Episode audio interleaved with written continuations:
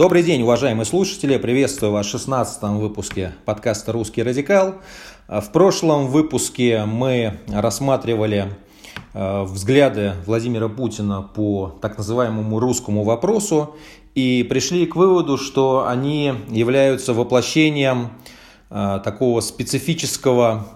взгляда внутри русского имперского национализма как сменовеховство. И еще тогда мы позиционировали, что в следующий раз мы рассмотрим другую разновидность этого русского имперского национализма, которая претендует на то, чтобы быть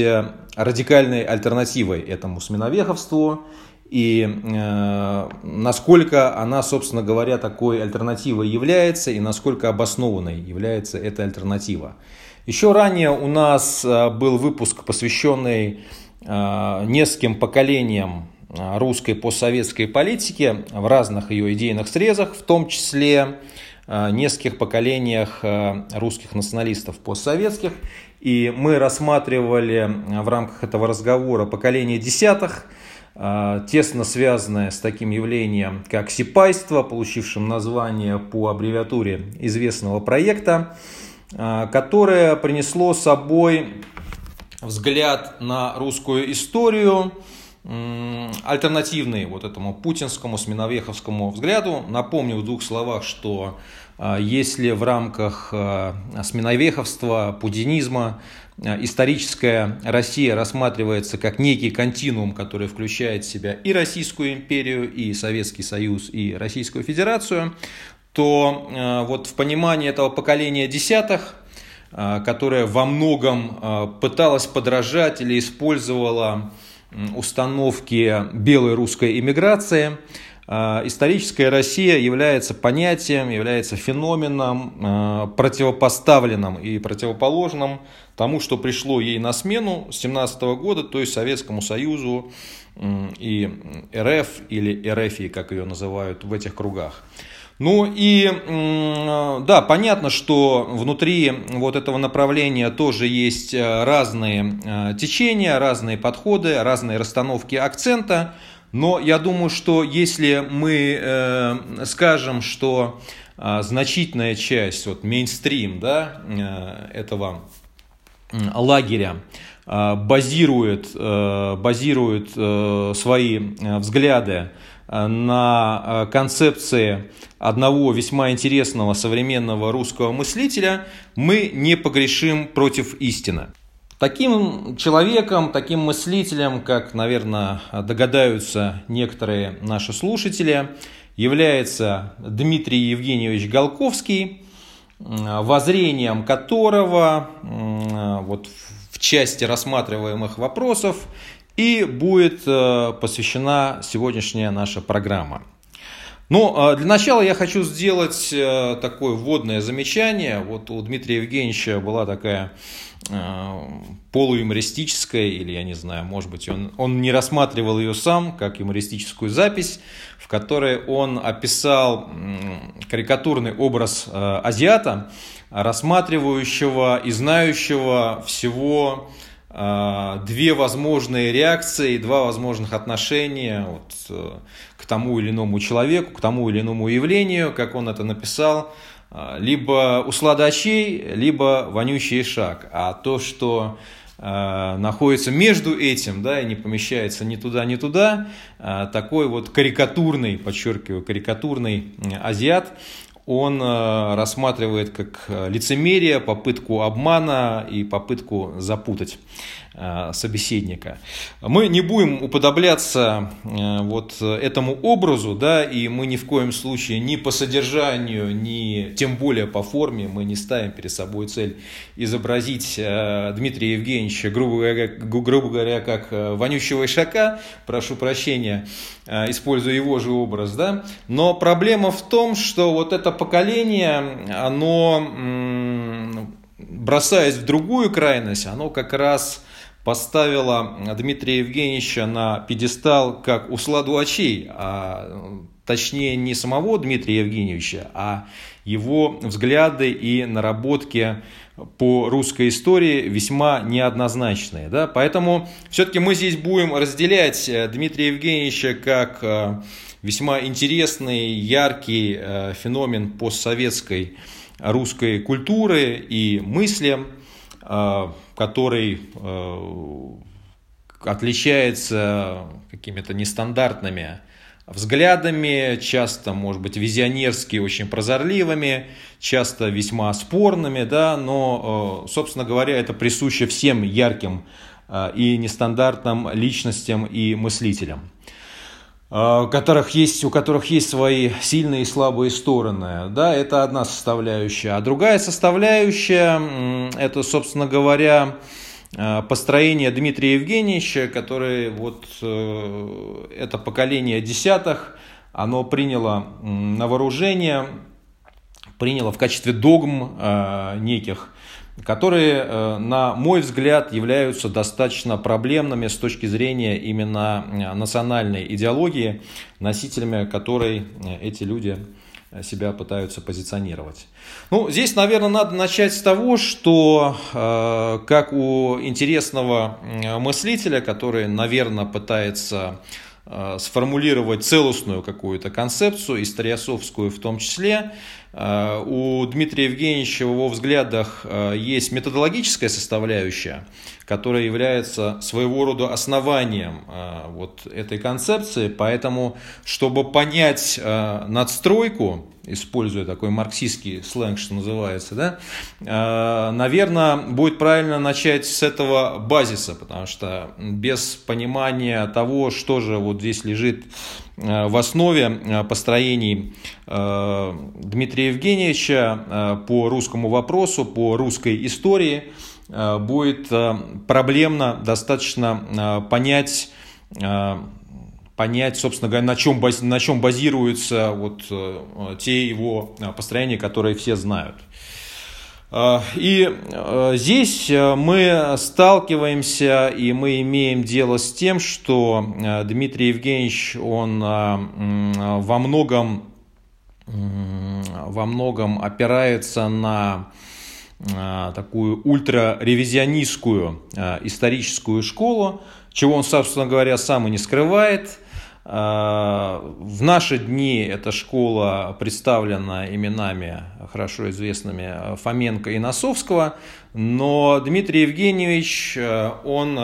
апеллирует к их предшественнику, которым был русский дореволюционный историк Морозов,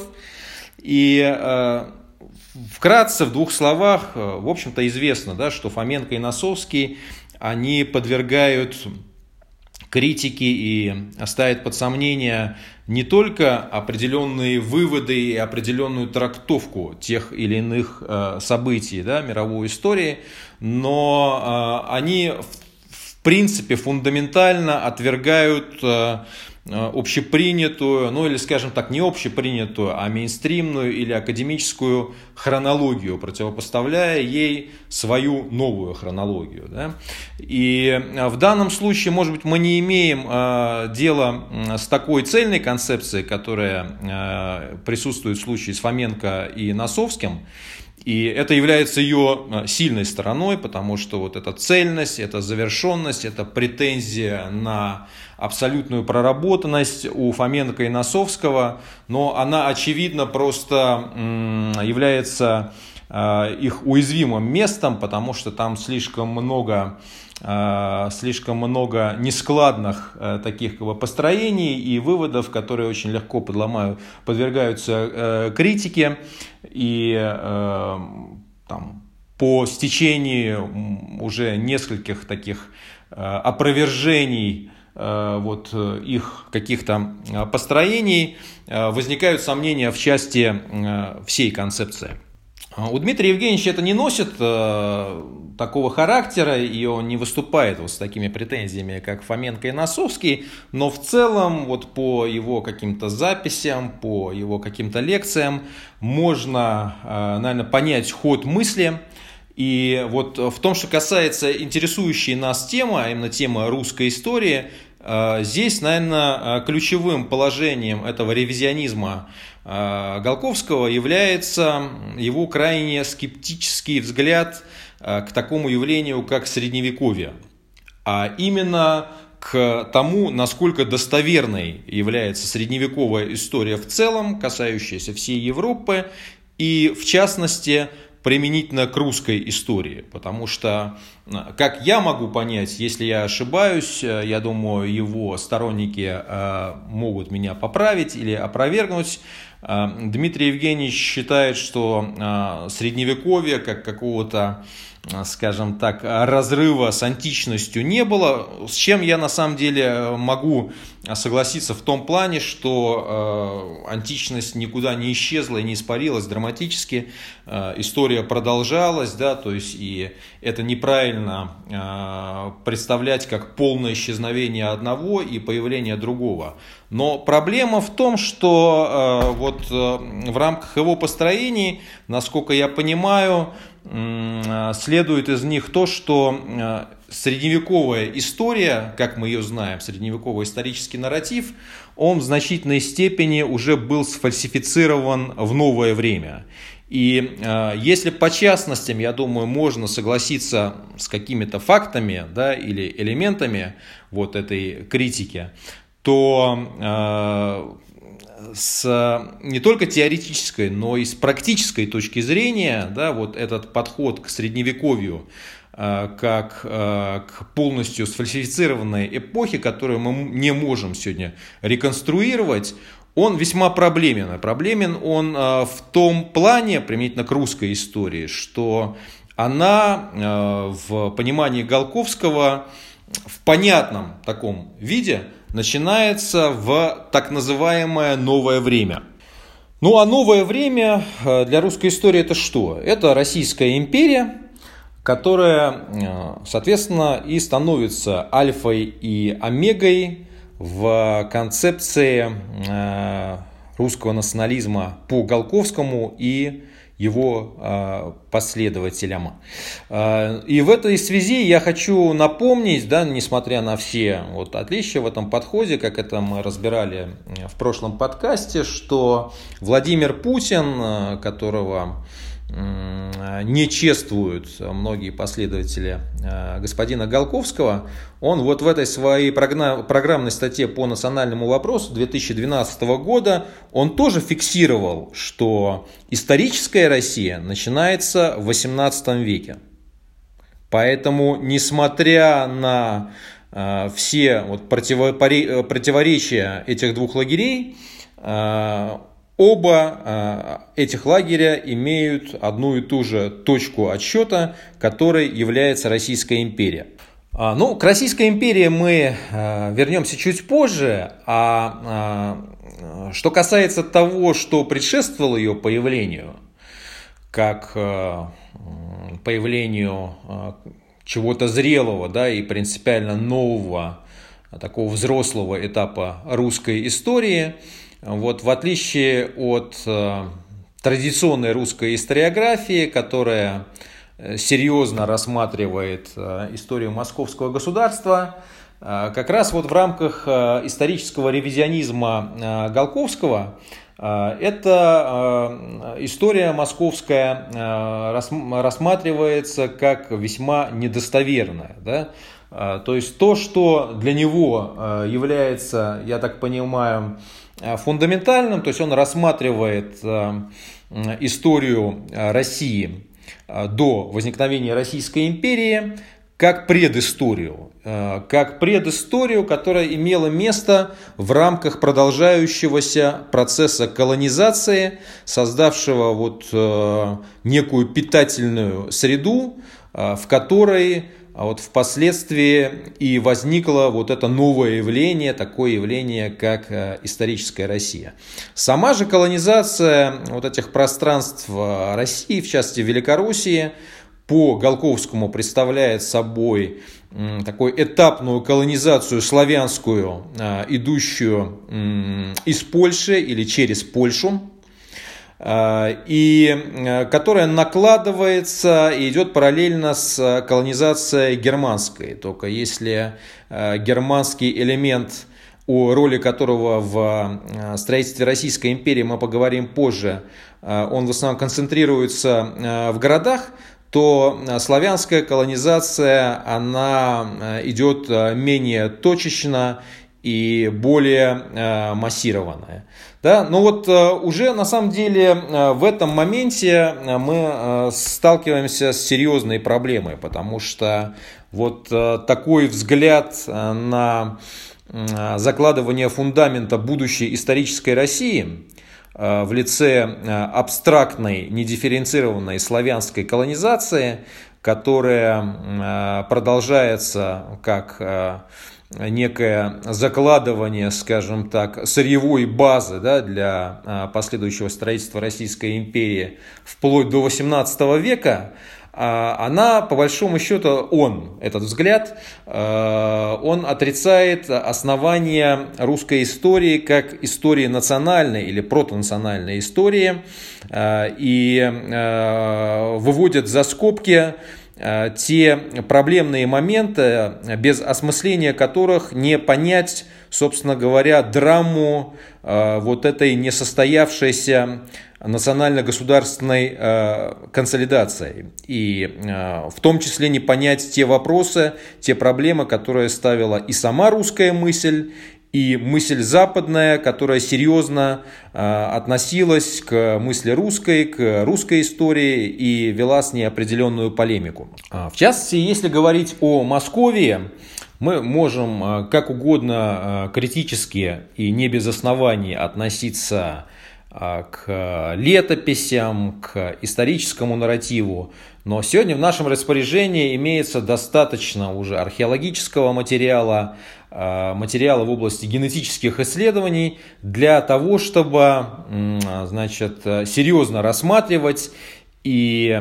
не выбрасывать с корабля, да, вот этих исторических поисков тот факт, что московское государство, Московия, или, как они еще называются по-другому, Великороссия, они представляли собой зону не некой абстрактной славянской колонизации, но зону вполне конкретного этногенеза, в котором помимо славянского элемента, причем элемента, дифференцируемого внутри себя также по племенам, различаются и другие его составляющие, а именно так называемый субстрат балтийский и финский, или как его еще иногда называют, финно-угорский. Тут может показаться, что это несущественно, это мелочи, это какие-то детали, но на самом деле это не так. И это не так, потому что вот игнорирование этого факта, оно не позволяет понять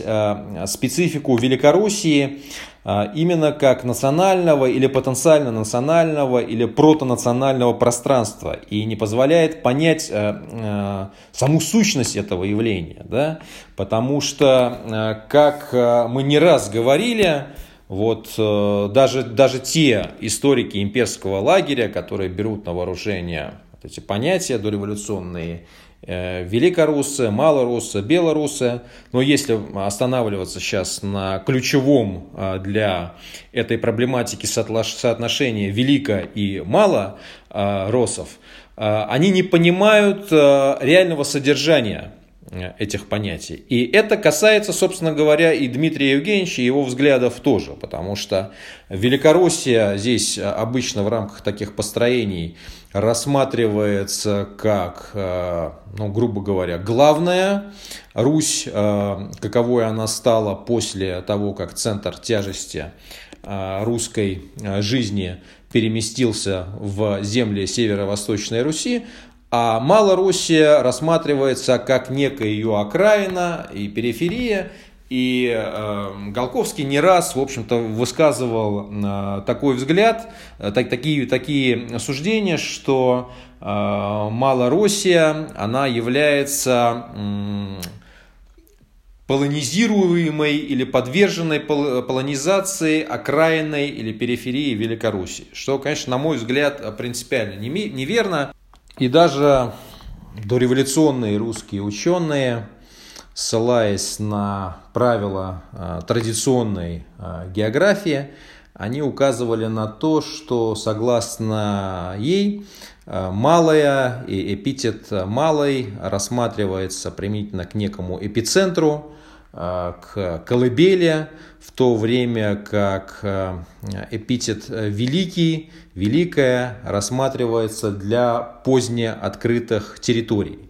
По сути, эти поздние открытые территории, в данном случае применительно к России, они были новой Русью, и эта новая Русь соотносится с Русью старой или малой примерно так же, как испанская или португальская Латинская Америка соотносится с Испанией и Португалией. И аналогия эта важна применительно не только к географии, но и этнографии, да, потому что, как и в случае с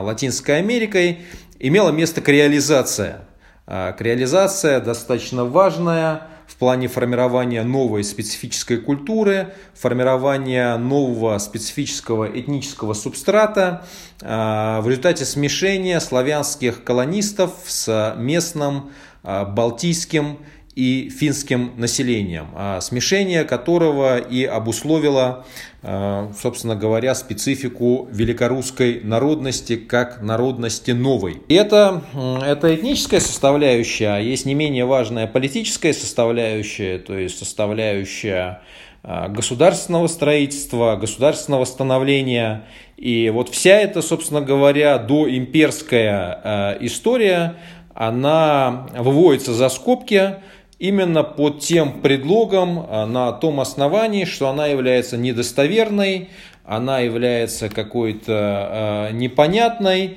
неубедительной, да, поэтому получается такой разрыв. Да, с одной стороны, имеет место какая-то предисторическая эпоха продолжающейся абстрактной славянской колонизации, с другой стороны, собственно, зрелая русская история, она начинается с появления Российской империи. Ну и не менее интересно, как он описывает появление вот этой, начала этой зрелой русской истории,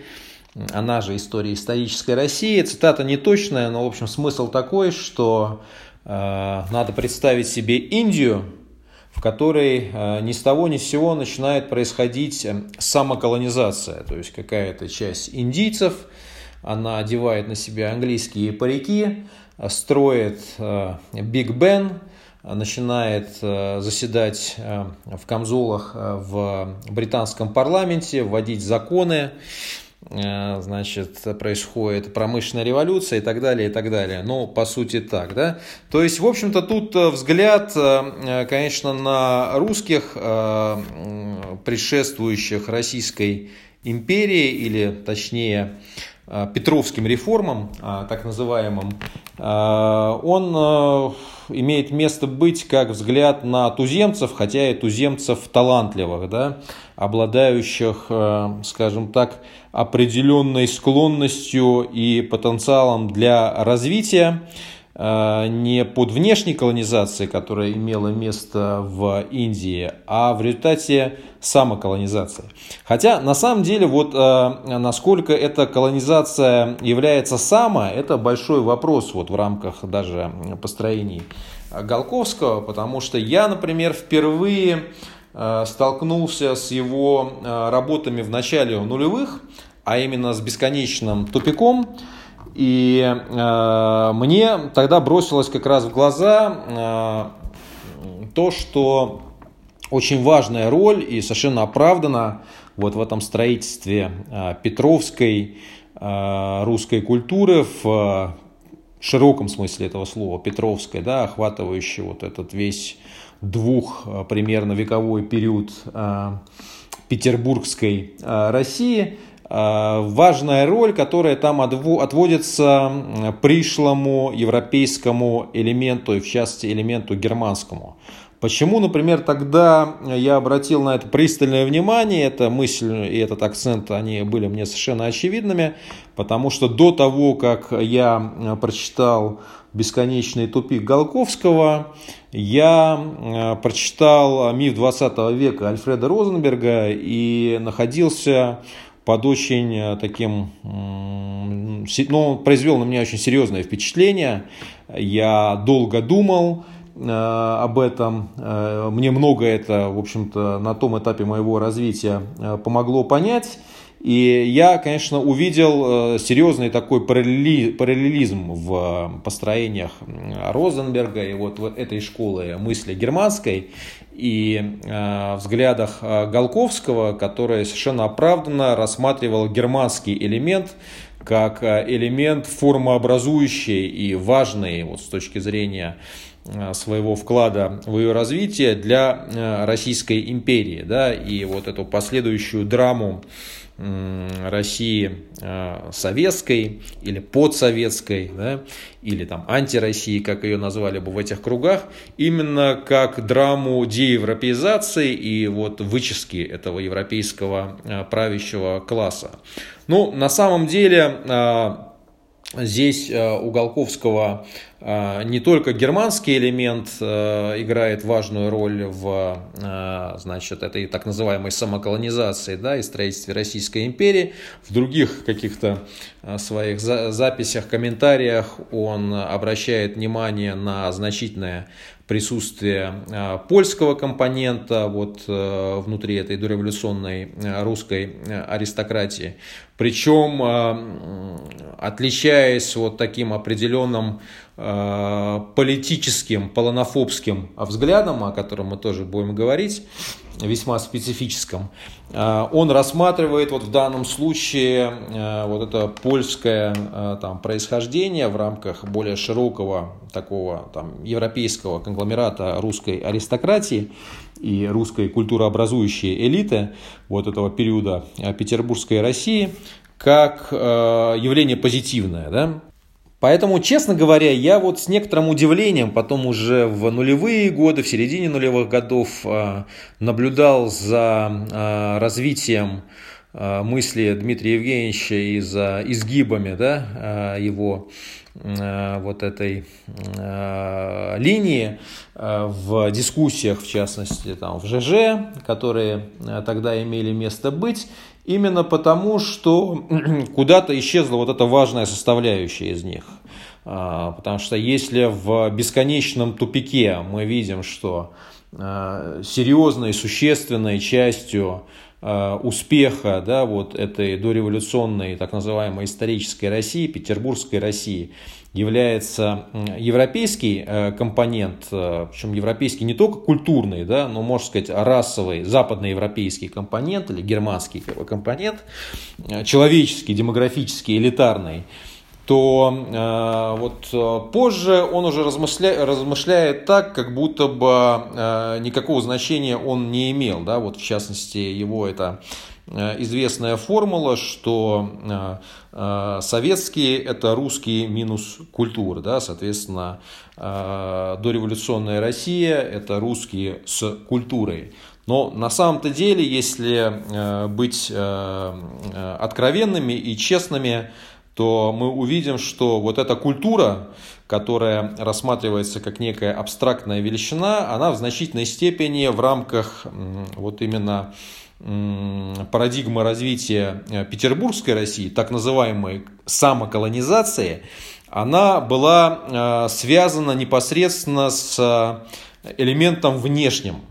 который ее, в общем-то, собой в значительной степени принес, и который был таким культуртрегерским, цивилизаторским элементом вот по отношению к тем самым туземцам, да, которых Галковский рассматривает как русских индийцев. Поэтому в этом ключе вот эта самоколонизация, она уже, честно говоря, и не выглядит как такой уж самоколонизацией. Она в значительной степени и выглядит как колонизация, какой ее, в общем-то, рассматривали многие дореволюционные же, в том числе русские мыслители, начиная от части славянофилов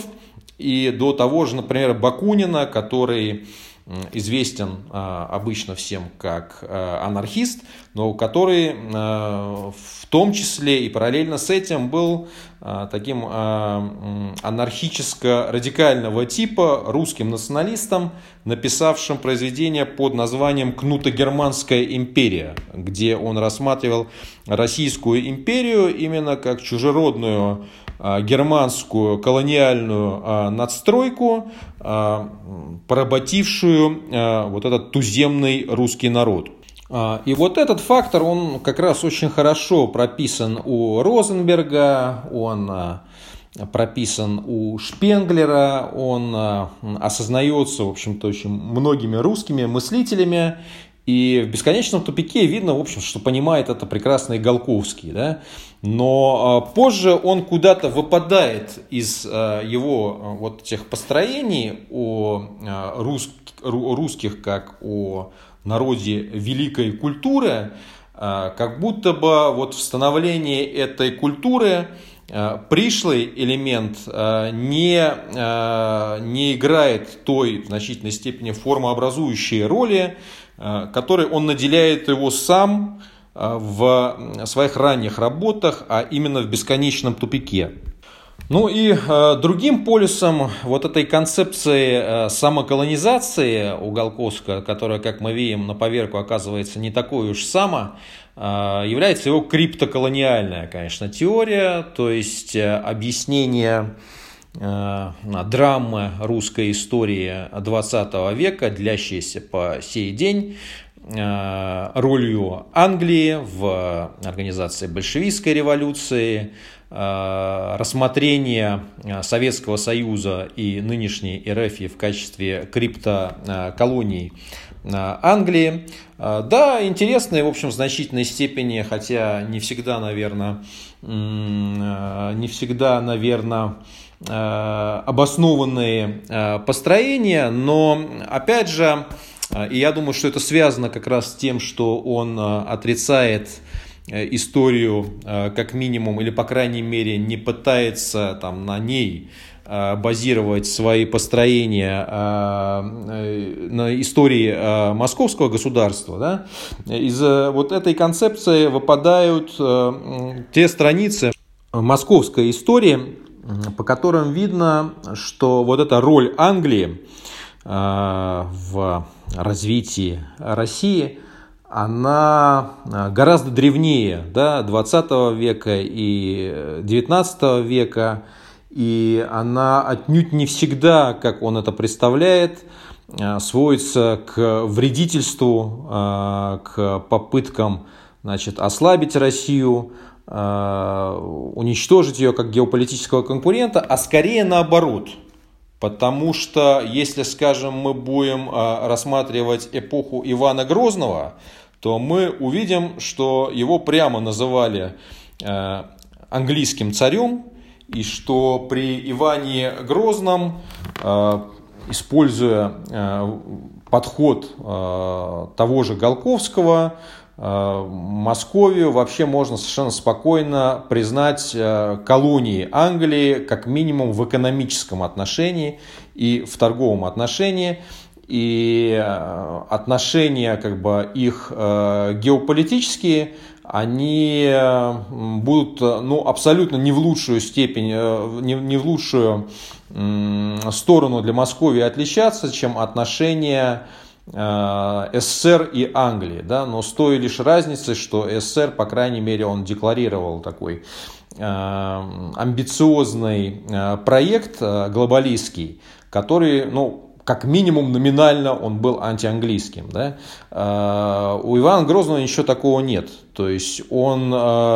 и де-факто сдал страну в значительной степени в концессию английскому капиталу, и, в общем-то, не провозглашал никаких целей, как бы, в мировой политике, которые были бы враждебны английским целям. и в значительной степени его шаги на внешнеполитической арене, в частности Ливонская война, они, в общем-то, были обусловлены интересами английского капитала. Ну, ладно, опять же, хорошо, московская история, мы можем услышать на это возражение, что эта эпоха сфальсифицированная, она какая-то мутная, она недостоверная, она непонятная, поэтому это серьезно воспринимать нельзя. Но возьмем уже историю совершенно очевидную с точки зрения вот,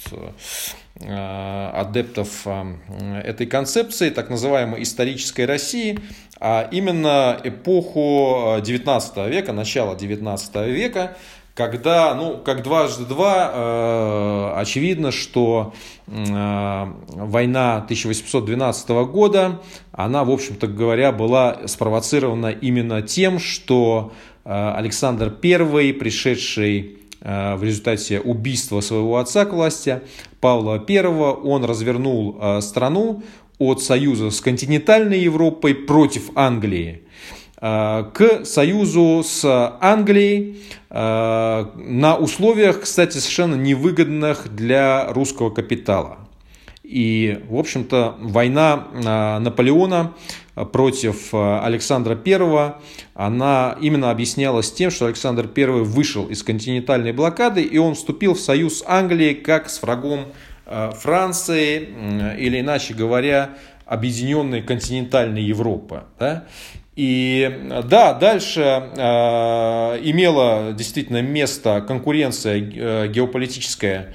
Российской империи с Британией в XIX веке, к которой мы вернемся, но в ключевые моменты, и это не только, значит, Вторая мировая война, да, когда Советский Союз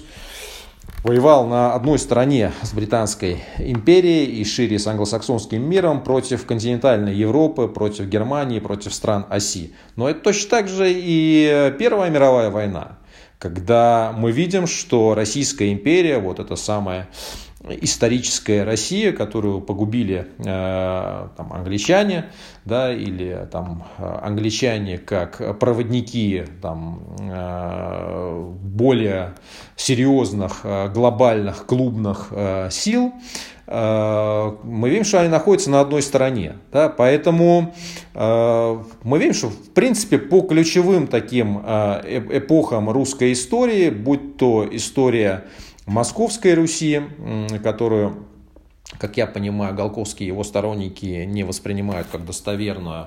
либо по истории уже так называемой исторической России и позже уже, значит, по истории советского периода, мы видим, что как раз во все свои эпохи историческая Россия, вот уже в понимании Путина скорее, да, а не Галковского, как вот такой как бы континуум, она как раз скорее оказывается на одной стороне с англосаксами против континентальной Европы. Что же касается вот этой эпохи конфронтации между Российской империей и Англией в XIX веке, в частности во второй половине XIX века, и об определенных опасениях в Лондоне ростом конкурентной, скажем так, способности Российской империи. Мне кажется, причины этого процесса как раз очевидны, и они заключаются в том, что Российская империя, которая накануне 1812 года, ну, де-факто она была просто торговой колонией Англии, подчиненной английскому капиталу, английскому влиянию в результате переворота английской партии, значит, в Петербурге, она внезапно, разгромив Наполеона, оказалась в роли гегемона континентальной Европы, роли, объективно которой она абсолютно не соответствовала и не имела, в общем-то говоря, реальных сил и реального потенциала эту роль играть. То есть Англия боролась с континентальной Европой, рассматривая себя в качестве ее гегемона или в качестве ее противника, а Российскую империю рассматривала как свою, ну если не колонию, то своего Трояна, свой рынок сбыта, который можно использовать в качестве противовеса Европе континентальной. После того, как вот этот проект континенталистский Объединенной Европы во главе с Наполеоном, он рухнул, Российская империя в результате, внезапно, не по чину, что называется, оказалась в той позиции, которую ее Англия не рассматривала увидеть, и игнорируя, в общем-то говоря, факт своего объективного отставания по таким основным критериям развития в области экономики, в социальной сфере и так далее, действительно уже, что называется, началось головокружение от успехов, и британцы вот на этом этапе уже включают режим противодействия Российской империи, то есть если до этого они ее рассматривали наоборот как фактор, становлению которого надо способствовать, то с этого момента они действительно видят в ней угрозу. Да? Но даже в этот момент, несмотря на всю эту конкуренцию, мы видим и по ходу развития русской мысли, и по целям, русской внешней политики в Европе, что несмотря на это, несмотря на то, что вроде бы Британия должна рассматриваться как главный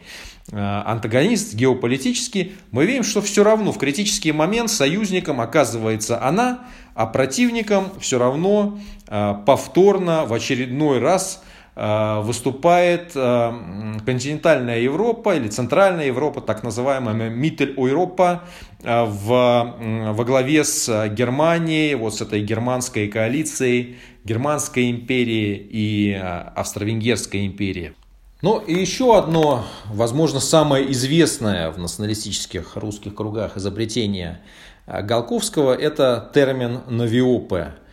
Он используется, то есть это аббревиатура от советского вот этого термина «новая историческая общность людей», которая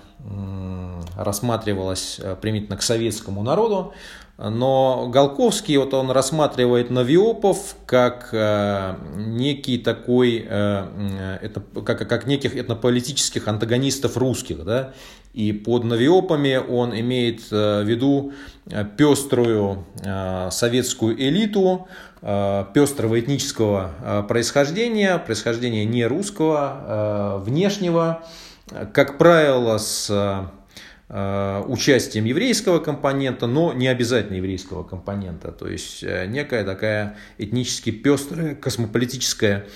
элита, которая пришла на смену кому? А на самом деле вот это здесь выпадает как раз из рассмотрения, потому что пришла-то она на смену такой же пестрой в этническом отношении космополитической элите, так называемой европейской, то есть исторической России, только разница-то в том, что та элита дореволюционной России, она имела пестрое европейское происхождение, а вот эта так называемая новиопская элита, как ее называет Галковский и его последователи, она имеет обычно происхождение пестрое, но не европейское, а ближневосточное, переднеазиатское и так далее. Хотя на самом деле даже там, в общем-то, оказываются люди с европейскими корнями очень часто, например, латыши, то есть латыши, я так понимаю, потомки латышских стрелков и вот этих латышских колонизаторов, цивилизаторов, в кавычках, коммунистических на сей раз, они, надо полагать, тоже включаются в понятие новиопов, как и там польские чекисты. Этот момент на самом деле не очень понятен в концепции у Галковского, то есть вот в концепции этих новиопов, но тем не менее, то есть основной ход мысли понятен, что новиопы советские — это новиопы азиатского происхождения, но здесь опять же мы подчеркнем, что пришли эти новиопы на смену, в общем-то, таким же новиопам, только европейского происхождения, и эти новиопы европейского происхождения, они по большому счету, следуя даже концепции Галковского, являются, в общем-то, такими же новиопами, потому что вот эта новая историческая общность, которую он отсчитывает от истории так называемой самоколонизации, да, возникающей примерно там, в 18 веке, но по меркам истории, в общем, вот такая же новая историческая общность. И просто тут надо понять, да, что вот русский народ, как мы просто показывали в рамках наших исследований и объяснений, русский народ в этом понимании, привязанном к Российской империи как конструкт, он не является корневым понятием, которое, значит, вырастает из корней великорусской народности, сложившейся в средние века. То есть это действительно некая колониальная надстройка, которая в себе содержит великорусов в качестве одного из элементов, не на центральных позиций, которая, значит, включает в себя также малорусов и белорусов, рассматриваемых в качестве одного народа вместе с великорусами, игнорируя то, что у них разные, в общем-то говоря, субстраты их этногенеза. И вот тут мы видим, да, что вот это рассмотрение славянской неразличимой колонизации, абстрактной, да, вот в качестве такой предыстории для этой так называемой исторической России, оно сказывается вот здесь. Да, то есть оно позволяет, в общем-то говоря, подвести вот такой методологический историосовский базис под концепцию, игнорирующую реальный этногенез великорусской народности. И в качестве скрепляющего элемента всей этой конструкции выступает как раз пестрая имперская элита европейского, как правило, происхождения, роль которой, в общем-то говоря, Галковский сам понимает, по крайней мере, когда пишет «Бесконечный тупик», но которая потом, она куда-то исчезает, и ее игнорируют, в общем-то, многие его современные последователи, да? А это важный вопрос, и игнорировать его никак нельзя, потому что вот упомянутый мною ранее Розенберг, он как раз очень серьезно эту тему прорабатывает, и он показывает, что успехи Российской империи вот в ее этой европеизации, они непосредственно связаны именно с воздействием этого внешнего европейского правящего класса, который в 17 году он был отторгнут. Отторгнут он был, с одной стороны, местной стихией, да? С другой стороны, да, вот предшественниками тех самых новиопов, о которых пишет как бы Галковский. Но фактически 17-й год с этой точки зрения это такой стихийный союз вот между этими новиопами и автохтонами, который побеждает другой союз, да, не состоявшийся между вот этой европейской аристократией и тоже как бы автохтонами, который оказался неустойчивым или нежизнеспособным, в том числе на самом деле потому, что Российская империя ввязалась сама, и это нельзя, в общем-то говоря, объяснить здесь воздействием никакой там английской партии или английского заговора, сама ввязалась в войну, причем на стороне английской империи, британской империи. И уже не первый раз, как мы видим по истории. Просто если это в начале 19 века это сработало и привело к одному результату геополитическому и цивилизационному, то в 20 веке, в начале 20 века это не сработало и привело к совершенно другому геополитическому и цивилизационному результату. Но на самом деле вот надо тут задаться не менее важным вопросом. А вот это так называемая новиопизация России или там, того, что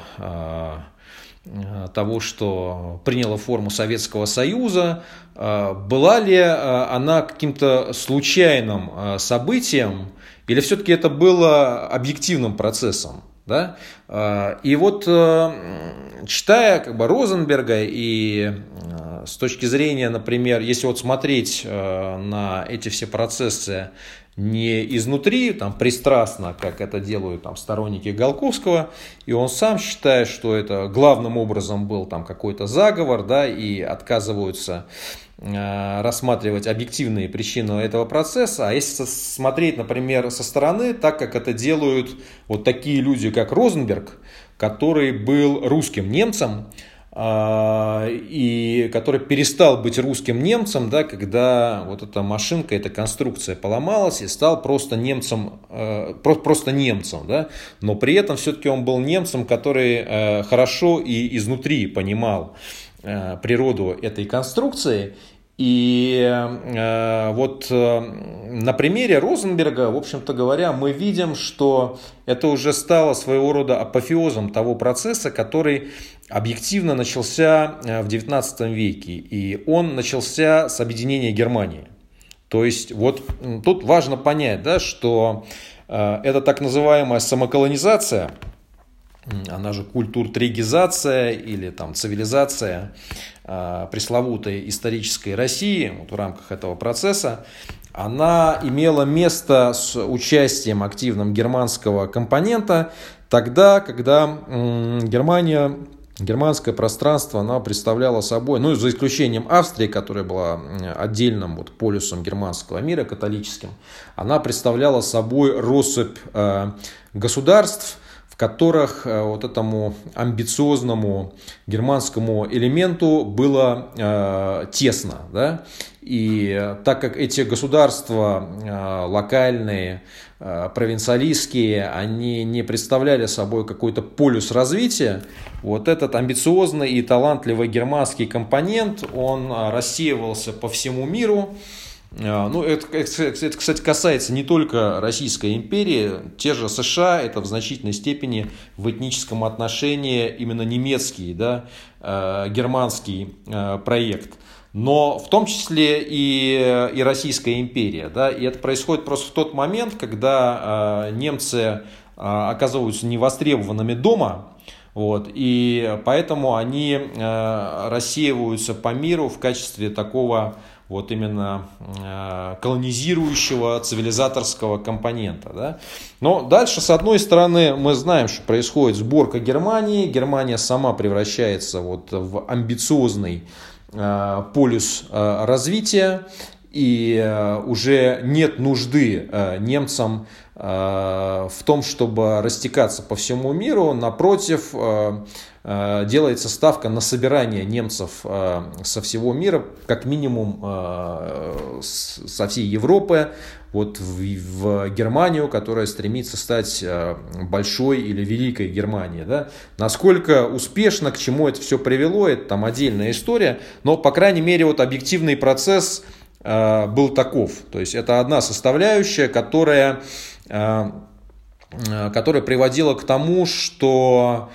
ставились пределы, да, вот, пределы этим колонизаторским или цивилизаторским потоком вот этого компонента, который шел в Российскую империю. Это с одной стороны. С другой стороны, объективные вот этнополитические, этнодемографические реалии самой Российской империи, они были таковы, что в ее составе просто находился значительный, очень неевропейский компонент, то есть источники того самого новиопства, которое Галковский рассматривает и его последователи рассматривают как исключительно вот какое-то искусственное порождение советской эпохи, советского периода. Да? Но на самом деле мы видим, что предпосылки этого процесса, они закладываются уже в Российской империи, в последнюю эпоху ее развития, и об этом пишет, например, тот же Розенберг, да, который считает, что это объективно. И, в общем, мы это видим с одной стороны по борьбе за отмену черты оседлости, мы это видим по проникновению в имперский политический класс таких людей, как там, Борис Меликов, Чиидзе и так далее, и так далее. В этот же момент, что тоже как бы игнорируется обычно русскими националистами, начинается серьезное пробуждение тюрко-мусульманского компонента Российской империи. Причем, что интересно, этот компонент вот в его такой татарской версии, да, пантатарской версии, он не был сепаратистским. Он как раз был интегристским, но он был интегристским, конечно, со своим видением, в том числе этнополитическим. И в частности, например, Исмаил Гаспринский, весьма интересный мыслитель этого времени и этого пространства, он выдвигает концепцию русского мусульманства, но не в том виде, как мы ее знаем сегодня, да, то есть как феномен русских, принимающих ислам, а как концепцию политической русификации вот этого огромного разноплеменного тюрко-мусульманского пространства Российской империи. Более того, он призывает к его расширению за счет территориального расширения Российской империи на другие тюркские и мусульманские земли, что, как мы видим, ну, в общем-то говоря, соответствует самым амбициозным каким-то имперским целям там Российской империи. С какой целью? С целью увеличения численности этого компонента и в дальнейшем с целью увеличения его роли и его значения вот в этих процессах имперской внутренней политики. Поэтому, конечно, вот в логике развития империи на путях модернизации, да, на путях превращения из государства там, сословно-абсолютистского и сегрегационистского в государство там, гражданское, да, где русскость и русское подданство и его права, соответственно, были бы неизбежно рано или поздно распространены на всех подданных, именно при условии сохранения этого территориального единства, целостности, к чему призывают русские имперцы. Даже если исходить из того, что там осталась бы Польша, Финляндия и, может быть, прибыло бы там славян в результате победы в Первой мировой войне, все равно удельный вес и численность вот этих неевропейских компонентов, пресловутых новиопов или будущих новиопов, они были такими, что неизбежно обусловили бы в будущем, в общем-то, те процессы, которые и прошли внутри уже советской России. Ну, может быть, конечно, с тем исключением, что это не было бы вместо, да, вот вместо этой вычищенной фактически европейской русской аристократии и правящего класса. А это было бы вместе с ними. Да, вместе с ними, то есть к пестрой элите имперско-европейского происхождения, к этому компоненту европейско-новиопскому, так сказать, да, прибавился бы компонент новиопский, уже не европейский, а азиатский, но все равно так или иначе в рамках имперского пространства, внутри которого, собственно, великороссы составляли 46-48% примерно, и не на первых ролях. Это бы неизбежно произошло, что вот Галковский и его последователи, они просто игнорируют. Поэтому на выходе у Галковского и его сторонников русские предстают в качестве такой очень неустойчивой конструкции, привязанной к Российской империи исключительно, как, по сути, колониальному проекту и утратившему, в общем-то, свой динамизм, свой культурный потенциал тогда, когда меняется ее культуртрегерский класс, причины чего не осмысляются, как, собственно говоря, не осмысляются и объективные причины вот этой конфронтации с Англией и вообще характер взаимоотношений России с Англией в рамках того, что можно было бы назвать мерсистемным подходом, да, или мерсистемной концепцией.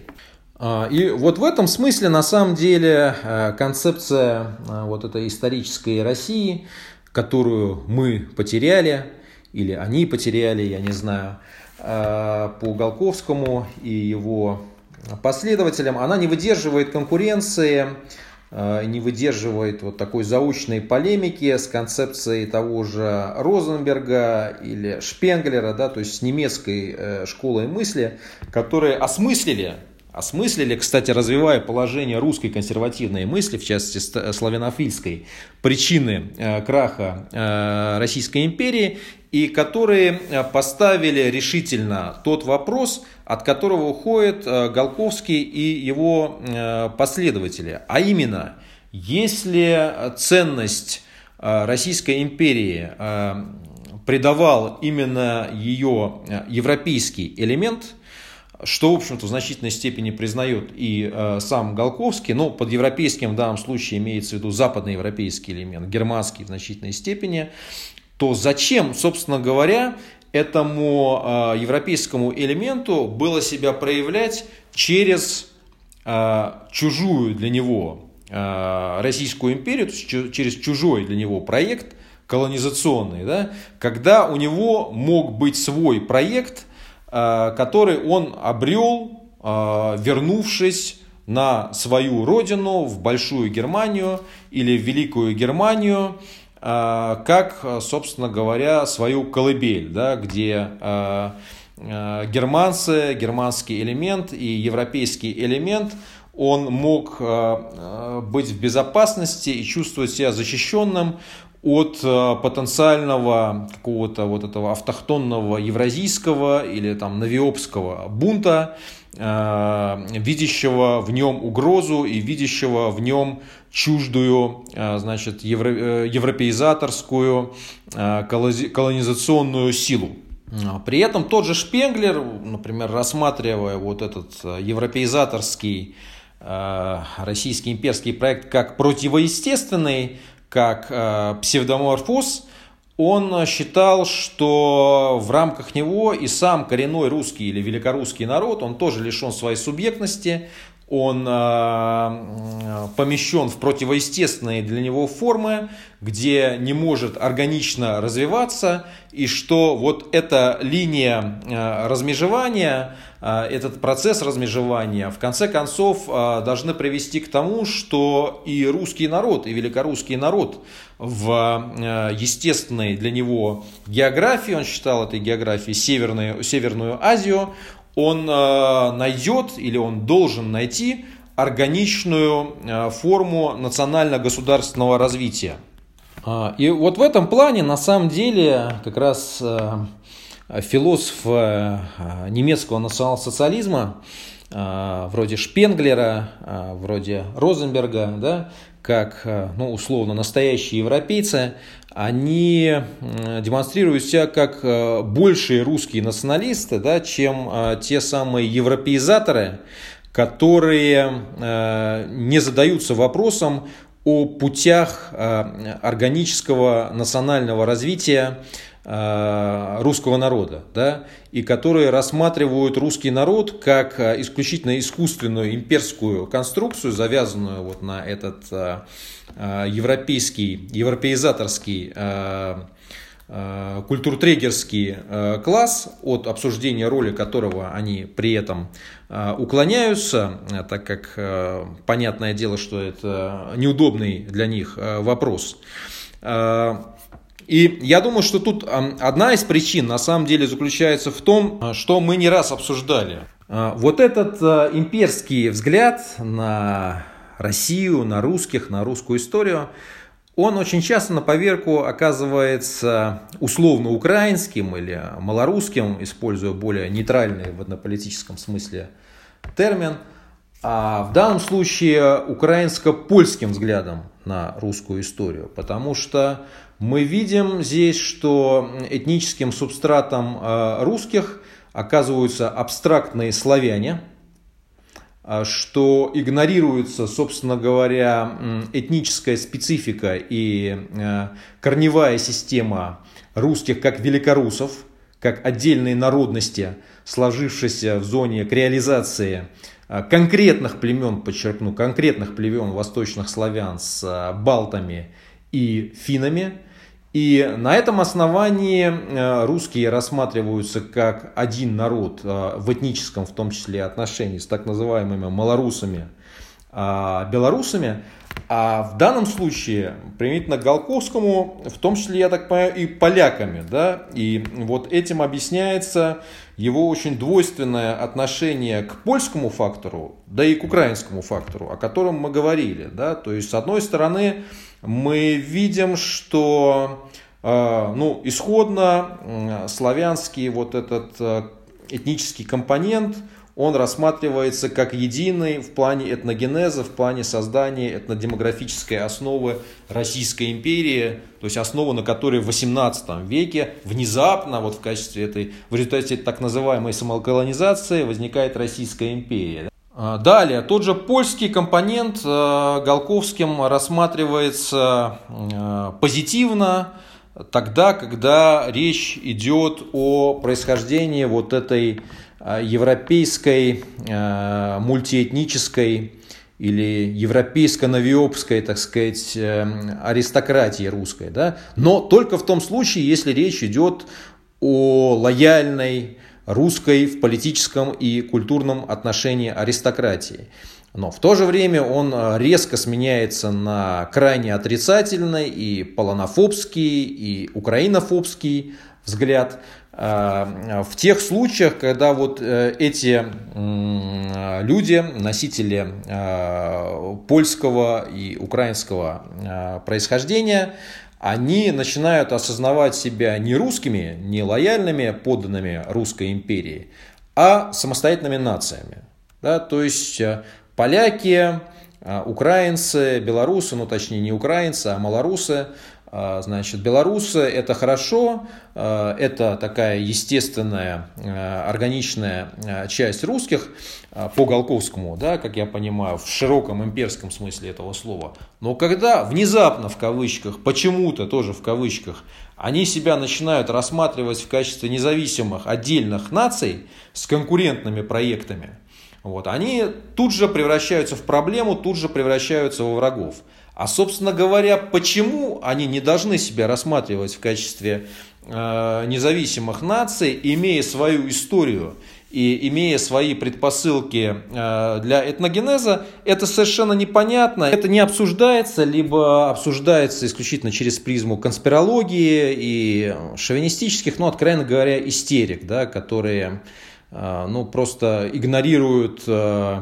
объективные какие-то причины этногенеза, да, и сводят их исключительно каким-то внешним заговором. Поэтому, в общем, по итогам получается крайне проблемная, крайне уязвимая, крайне противоречивая конструкция того, чем же, собственно говоря, являются русские, да, как субъект, как потенциальный проект, как вот некая историческая реальность, значит, как некий конгломерат, который почему-то рассыпается русских, украинцев, белорусов, в котором еще достаточно странную роль играют поляки, которые вот у Галковского рассматриваются чуть ли не как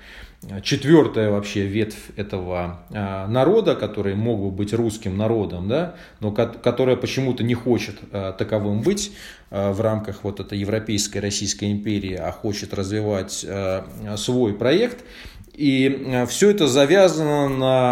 на такой непонятный и необъяснимый феномен самоколонизирующейся империи, очевидным образом связанной с германским элементом, но с выведением за скобки того, откуда этот германский элемент взялся и куда он делся, и как это все, вообще-то говоря, связано с крушением вот этой Российской империи, причины которой считаются сугубо произвольными, сугубо конспирологическими. Поэтому, конечно, на этой методологической и историосовской базе никакой прочной русской национальной идеологии и доктрины построить нельзя. От этого надо избавляться. в первую очередь избавляться от привязки к Российской империи, которая как раз, в чем достоинство концепции Галковского, что в ней это показано, она по сути является колониальным проектом и не скромно так и стыдливо самоколониальным, да, а в значительной степени колониальным в полном смысле этого слова, с одной стороны. С другой стороны, отвязываться вот от этой химеры «три единства» или «четыре единства», «четырежды единства», я не знаю, как в данном случае правильно это сформулировать, с украинцами, белорусами, а в данном случае и с поляками. То есть понимать, что русский народ именно как синоним народа великорусского, после того, как украинский, белорусский, а тем более польский народы, они обрели свою самодостаточную национальную идентичность, он может состояться только точно так же, осознав и восстановив свою корневую систему, которая уходит, которая берет свое начало вот в той самой эпохе Средневековья, да, которую вот этот ревизионизм Галковского и его единомышленников не позволяют рассматривать серьезно, но которую серьезно рассматривать нужно. Да? Опять же, повторяю, даже если справедливо можно подвергать сомнению и ставить под сомнение летописную составляющую этой истории, то археологические, генетические сведения сегодня, они вполне позволяют провести реконструкцию реальной истории и реальной идентичности Великоруссии и осознать ее именно как идентичность отдельного народа, что, в общем-то, вкупе с ее самостоятельной политической историей позволяет нам осмыслять ее как историю несостоявшегося национального государства и национального образования, которое, собственно говоря, и было торпедировано или было загублено вот этим имперским колониальным проектом, поглотившим этот великорусский субстрат в себе и перемоловший его. Ну, собственно говоря, подробно это все объяснено и показано в моей книге «Незавершенная революция». Она находится в открытом доступе в сети. Что касается Дмитрия Евгеньевича Галковского, я призываю, несмотря на все, скажем так, уязвимые места его концепции, просто отдать ему дань уважения и рассматривать его как интересное явление русской культуры и русской мысли, которое не стоит сбрасывать, что называется, с корабля современности только из-за того, что его построения, они проблемны в значительной степени, вот, с точки зрения создания, выработки современной, адекватной национальной идеологии. Ну а последняя, она должна вырабатываться не вокруг культа личности, не вокруг, значит, каких-то индивидуальных концепций построений как истины в последней инстанции, а в результате коллективного поиска, мозгового штурма, обмена мнениями, в чем мы тоже в меру своих сил стараемся участвовать и будем стараться возвращаться к этим темам в следующих подкастах. Поэтому спасибо за внимание, будьте с нами, оставляйте свои пожелания, замечания на наших площадках, предложения о дальнейших темах наших выпусков и передач. Спасибо.